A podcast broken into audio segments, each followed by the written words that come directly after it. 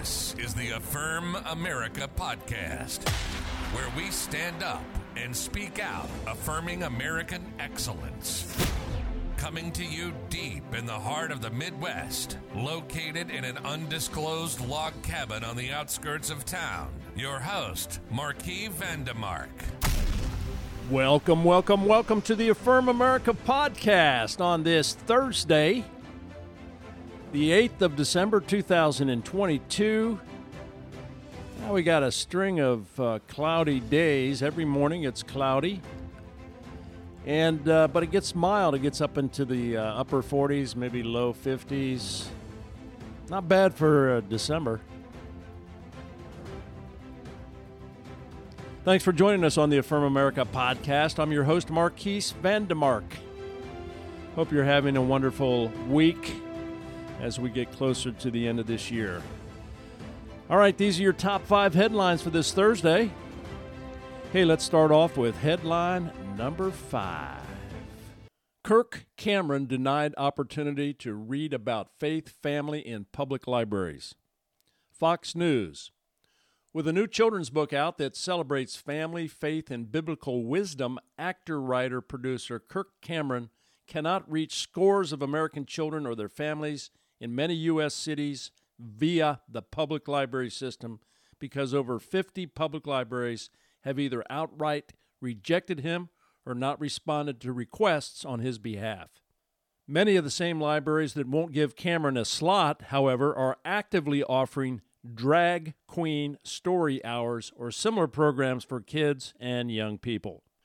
Okay, so this is a very interesting story. We can see how the liberal left have dominated our public sector, have taken over our U.S. library systems where they allow for absurdities like drag queen story hour, yet they don't allow a writer that wants to talk about faith family in the public libraries. Let us be aware of what's going on. Let us uh, really reflect on this. Voice our opinion when we go to the library system. Write your libraries. Talk to the librarian there.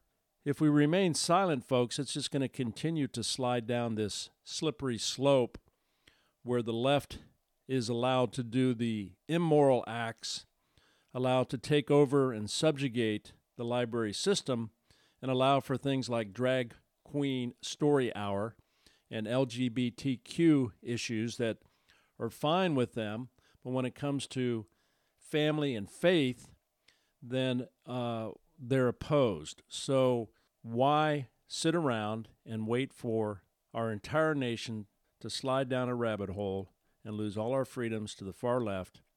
Let us be active and let us speak up. That's the solution to solving our problems. All right, headline number four AOC under investigation from Ethics Committee. Insider Democratic Representative Alexandria Ocasio Cortez of New York is under investigation by the House Ethics Committee, according to a statement released on Wednesday. The committee said they had received a referral from the Office of Congressional Ethics on June the 23rd of this year. It was not immediately clear why the Congresswoman was under investigation. Okay, well, this is an interesting story. Um, AOC breaking some of the rules. I'm just surprised that uh, this was brought to them in June of this year. Here, we're, that's almost six months ago, and now they're just getting around to investigating. But uh, better late than never. Nobody's above the law. AOC isn't above the law. And if there's any improprieties, any breaking of the ethics rules, then she ought to pay the consequences. That's only fair, the goose and the gander, and you should um, follow like everybody else. So, AOC under investigation from the Ethics Committee. All right, headline number three Border Patrol agent killed in action during high speed chase. He gave his life to protect the country. From the Daily Wire. A Border Patrol agent was killed in Texas on Wednesday when his ATV crashed during a high speed pursuit of a group of illegal immigrants. U.S. Border Patrol has not yet confirmed the agent's identity, but noted that he was a father of two children. The report comes one day after President Joe Biden traveled to Arizona, approximately 100 miles from the southern border, but said he would not visit.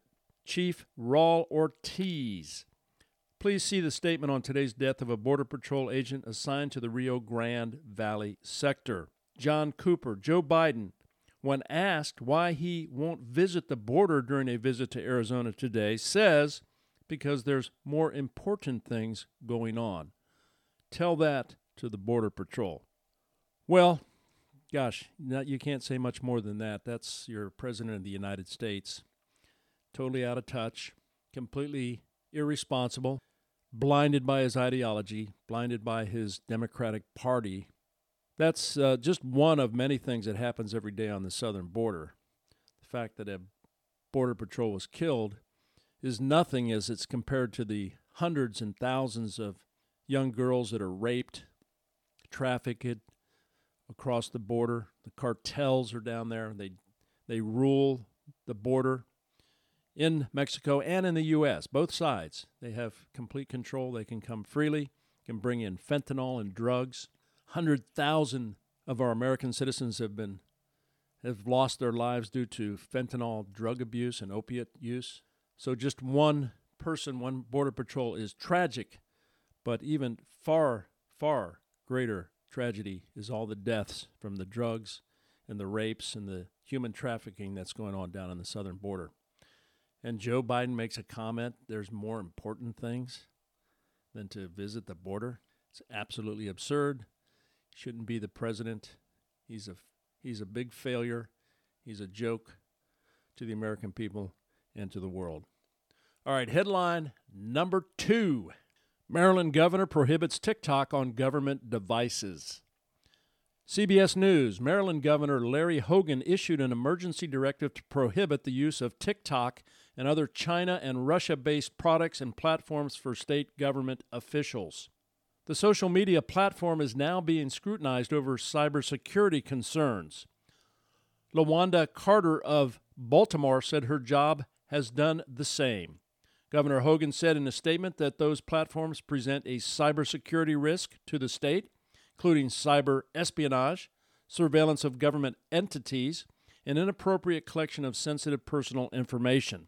Reuters South Dakota Governor Kristi Noem last week signed an executive order barring state employees and contractors from installing or using TikTok on state owned devices, and South Carolina Governor Henry McMaster on Monday asked a state agency to ban TikTok from state government phones and computers. All right, this is very good news. We need to get rid of that TikTok. That's a national security issue, cybersecurity, all kinds of things associated with that, espionage. Chinese are gathering uh, all kinds of data on individuals.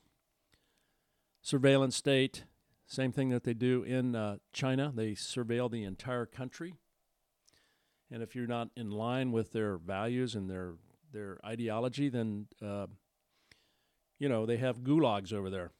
But there's more to TikTok, which is even more destructive, and that's to our young people. The kinds of algorithms that TikTok runs to degrade and demoralize our young people is been documented. In fact, the Chinese don't even allow half of the things, uh, 90% of the things that uh, they allow here in the U.S. If you've ever watched TikTok, you can you know what I'm talking about.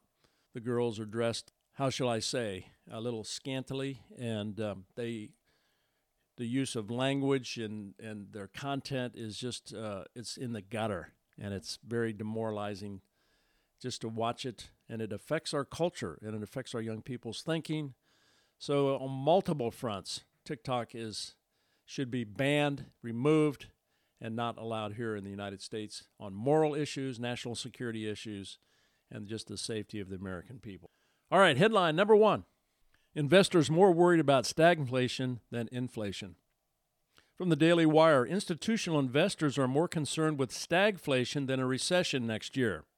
The investment bank found that 65% of institutions see stagflation, which refers to economic stagnation combined with inflationary pressures, as a more significant threat than a recession.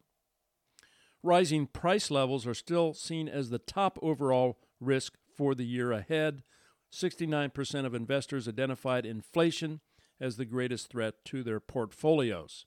Natixis. Institutional investors recognize that central banks have been ready to respond with rate hikes. but nearly three quarters, 73%, recognize that bankers cannot curb inflation on their own. In the end, 6 and 10, 59%, think recession is inevitable. Asked directly, 54% of institutions believe recession is necessary. All right, so we've talked about this before. This is the problem that we have. It's uh, next year is going to be a tough year, folks. Uh, prepare yourself. Inflation, recession combination. What that means is you have a slowing of the economy, loss of jobs, and at the same time you have prices increasing, inflation becoming more and more expensive. Yet we don't have the money to pay for those things. Either we're losing our jobs or the, the income that we receive isn't enough to pay our bills, to pay our rent, to pay our mortgage pay our car payments, to buy groceries, put food on the table. Stagflation is very dangerous. Yet this Biden administration triggered all this by excessive spending and the printing of money. And right now they're talking about spending another $2 trillion. They're in Congress right now trying to figure out how they can spend $2 trillion before they leave power in January. That's a crime. That's what we have with these tax and spend politicians, and it's on both sides. It's not just the Democrats, it's the Republicans too. They go along with this stuff. I call them out the way they are. It doesn't matter which party they're on, the unit party, if you want to call it. But the American people are going to, you're going to struggle next year, and who knows how long this may go on for. Could go on for three, four, five years, decade, the way they're spending right now. So that's it. That's what we, we're up against. Please prepare yourself, prepare your families, put some money aside. You might want to figure out how to stack up on food sources right now while you can afford them.